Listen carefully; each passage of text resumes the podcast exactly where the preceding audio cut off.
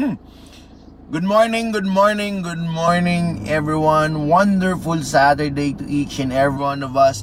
My name is Pastor Ronald Alan C. Sibalang, and welcome to this devotional series called Word of the Day.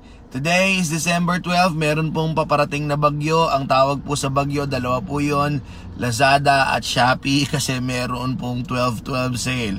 Again, kung hindi nyo po kailangan, add to cart lang pero wag kayong mag-check out. Anyways, it's up it's up to you. It is your decision whether you want to spend your hard-earned money on those shopping website. Good morning, Pastor Dennis. Thank you for purchasing the book. Probably today, madideliver po sa inyo yon. God bless your generosity and God bless your church and family. God bless. Good morning, Carlon. Thank you rin for the book and thank you for your support. Good morning, Sister Madeline. Good morning to my beautiful wife, ang ang babae na, mag, na, na, mag, na nagpapatamis ng buhay ko, si Denise. Good morning, Ate Zina. Thank you again for purchasing the book. Good morning, Brother Winston. Salamat, salamat doon sa book and thank you. It's it's a great joy. Nagkita tayo ulit kahapon, Brother Winston. And by the way, mm, nice bike. Ang ganda, ang ganda. Okay? All right. Today is a Saturday. Maybe you are wondering bakit nasa loob po ako ng sasakyan.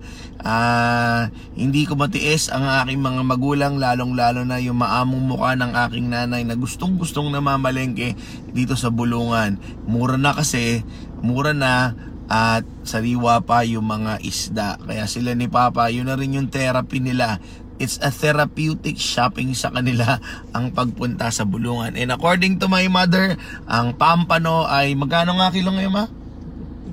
250 ang kilo ng pampano rito. Eh nag-request ako gusto ko ng pampano kaya nakabili kami. Good morning Maureen. God bless you your day. So that is why nandito po ako sa parking lot ng Bulungan. At bago kami kumalis I decided to go to go live kasi baka hindi ako umabot ng 7 a.m. sa daan Alright, for this Saturday morning, I would like to share the promise of God to you. But before that, good morning sa napakaganda kong mother-in-law, si Nanay Josa. Edad 65, itsurang 55. Miss you, inay. And good morning, Uncle Jaime. And good morning, Jonic. I will be sending your book today in Zamboanga. For the promise of God for this morning, Tagalog tayo ngayon dahil napakasarap sa salitang Tagalog ang pangako ng Diyos na ito na matatagpuan sa Isaiah 45.23 parang Spanish yon okay Isaiah Isaiah 45, 23. Ang sabi rito, ako ay tapat sa aking pangako at hindi magbabago at tutuparin ko ang aking mga pangako. Wow, that's a very powerful translation of God's promise in our language. Good morning, Alex. Thank you again for the love of supporting the book. Sabi rito, Isaiah 45.23, ulitin ko no, ako ay tapat. Never forget that. God is faithful. Alam mo ang salitang tapat, balibalik na rin mo man, tapat pa rin. Kaya ang Diyos ay tapat. Ang sabi sa Isaiah 45.23, ako ay tapat sa aking pangako. Kaya kayo ng mga umaasa sa pangako ng Diyos, panghawakan nyo ito tapat ang Diyos. And then he goes on by saying, at hindi magbabago. That's a double promise. Siya ay tapat at hindi nagbabago. Never forget that. God never changed. Good morning, Nita. Thank you for the support for the book. Thank you, Ate Carol. Good morning, Ate Carol. And good morning, Teen. Congratulations, Teen. Thank you for the book too. Uh, padaanin mo na si Aaron dito, Teen, para makuha yung book ninyo or ako ang pupunta sa inyo dyan sa BF. Okay? Ulitin ko, ang Diyos, ako ay tapat sa aking pangako at hindi magbabago at tutuparin ko ang aking mga pinangako. Isaiah 45:23. Panghawakan niyo yon, ang Diyos ay tapat at ang pangako niya ay kanyang tutuparin at kailanman ay hindi siya nagbabago. Now, For word of the day, our word of the day for this Saturday morning, I believe this is one beautiful powerful lesson to end this week and to welcome the coming week ahead. And if you have seen my announcement, ang itsura doon is something to do with the ancient trait of God. Tapos, ang picture ko ay yung transformation ng giniling na baka, na karne ng baka, papunta sa hamburger na napakasarap na gusto nating kainin. Huwag kayong mag-alala, it has something to do with our message today. Good morning, Ate Ruthie. It's been a while. I miss your cooking. I miss your dish. Pakisabi naman po kay TJ, i-message po ako kasi hindi ko siya makontak sa Facebook. Good morning kay Tito Tony, Ate Ruti, and God bless you. Good morning, Brother Erwin. Maybe today we will be delivering the book Hindi Kinaya kahapon. Alright. Our word of the day has something to do with the ancient trait of God. Ano yon? Well, let me tell you about a story. Okay? Kung ikaw ba ay bibigyan ng pagkakataon na magsulat ng libro o magkaroon ng pagkakataon para ikwento ang isang napakagandang kwento, how would you like your story to begin? Let me repeat the question. If you will be given the chance to write your own book, how would you like to start the story?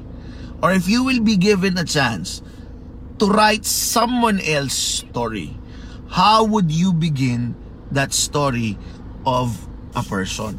Alright? Once upon a time, a collector, a tax collector named Matthew was given the opportunity to write about the life of Jesus Christ.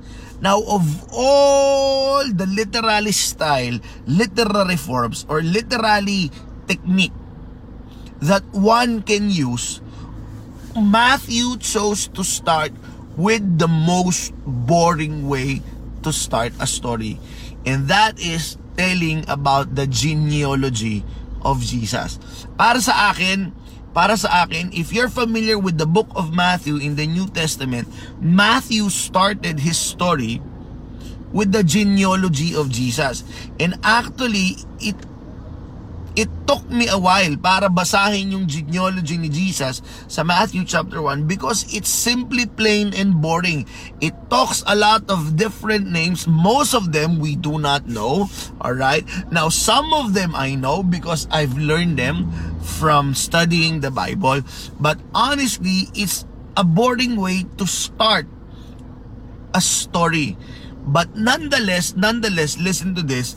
Matthew was a very, very wise guy, was a very wise person, and he has an intention, great intention, kung bakit niya inumpisahan yung story ni Jesus about the genealogy. Because what Matthew did in writing the genealogy of Jesus at the very beginning of his book is presenting to us one of the ancient traits of God. Okay? And until now, it's still the trait of God. So what Matthew did in presenting the genealogy of Jesus, lahat na kinukwento ko Matthew chapter 1, is he presented an ancient, meaning to say noong unang, unang, unang, unang panahon pa, nakatangian ng Diyos. And what is that ancient trait all about? Trait all about? I will tell you that by identifying the names na nakikita natin sa Matthew chapter 1. If you will read Matthew chapter 1, i-check nyo na lang mamaya sa inyong mga Bible, we can see there, good morning Evelyn, Sister Evelyn, good morning Tita Marites, we can see there the name of Judah. Now most of you knows Judah as one of the 12 sons of Jacob. Pero nilagay doon sa isang genyo, sa genealogy, genealogy ni Jesus is the name was the name Judah. Now, who in the world is Judah? Now, Judah was one of the sons of Jacob kasi labing dalawa yung anak niya na lalaki sa dalawang babae kay Rachel at kay Leah. Si Judah galing kay Leah.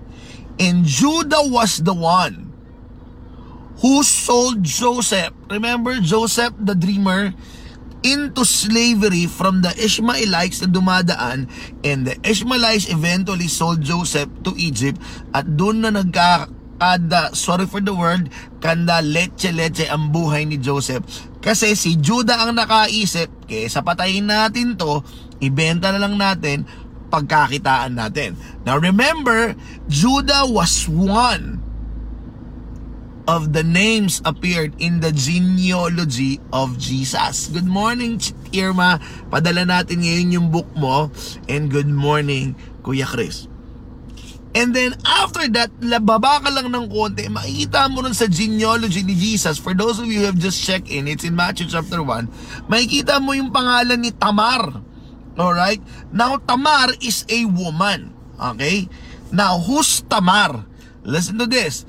Tamar is the daughter-in-law of Jacob, of Judah. Okay? Papaano pumasok sa eksena si Tamar? Si Tamar, asawa nung panganay na anak ni Judah. Okay? Namatay yung anak ni Judah na asawa si Tamar. So ang ginawa ni Jacob, ni Judah ngayon, nun sa pangalawa niyang anak, asawahin mo yung asawa ng kuya mo para magkaanak kayo. Pero yung anak nyo mapupunta sa pangalan ng kuya mo. And because ayaw yun nung kapatid, ng anak ni Judah, ang ginawa niya, uh, what do you call this? Meron siyang ginawang hindi maganda. So eventually, namatay din yon. Okay? Ngayon, meron siyang isa pang anak. So ang isip ni Judah, ang ang isip ni ni Judah, baka lahat ng anak ko mamamatay pag pinaasawa ko rito kay Tamar. So ang sabi ni Judah kay Tamar, hintayin mong magbinata yung pangatlo kong anak at ipapaasawa ko sa iyo. Now, maybe you are wondering bakit ganon? Kasi ganon na ang kultura noon. But Judah had no intention of fulfilling what he promised to Tamar. And Tamar knew that. Okay? And Tamar knew that. So one day, Tamar posted as a prostitute and lured Judah to sleep with him. And eventually, nagkaroon sila ng anak. So, uulitin ko, si Tamar ay isa sa mga nasa genealogy ni Jesus. Alright? Good morning, Bethany. Good morning, Sister Sheila. Great talk, conversation last night. Bear with me kasi I'm talking about the genealogy of Jesus in Matthew. Boring talaga. Okay? Nauna na si Judah, na pangalawa na si Tamar, and then isa na lang, isa na lang pagbigyan nyo ko. If you go a little down further, you will see the name Manasseh. Now, who in the world is Manasseh? Now, Manasseh is the son of Hezekiah, a very, very good king. Nagkaanak ng napakasamang anak and that's the name of Manasseh. Just to give you an idea kung gaano kasama si Manasseh, he offered his own son to be burned. Not to God, but to another deity, believing that the gods will favor his action. If you will read the story of Manasseh, kahit nagsisi siya, there is a simple sentence portrayed the act of Manasseh. Although Manasseh repented, his wickedness is too far, is way too far for the changes to come. Ibig sabihin, for the Lord to rescue them. It's too late kahit nagbago siya kasi sobrang sama ni Manasseh. Now, enough with the boring part. Just like what I've said, Genealogies and descendants are very boring.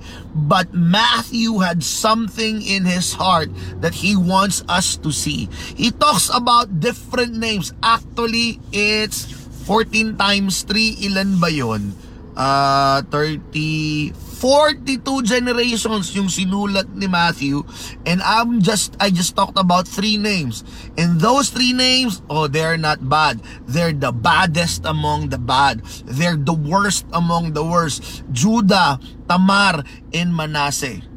So what is the ancient trait of God being portrayed in Matthew chapter 1 pagdating sa Matthew chapter 1 verse 16 listen to this and Jacob, the father of Joseph, the husband of Mary, and Mary was the mother of Jesus, who is called the Messiah. Let me repeat that. Matthew chapter 1 verse 16.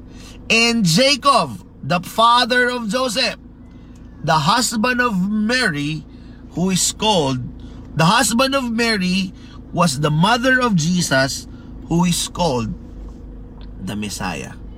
Sa dami ng pangalan, karamihan doon, good morning Vance, ang papangit ng mga ginawa.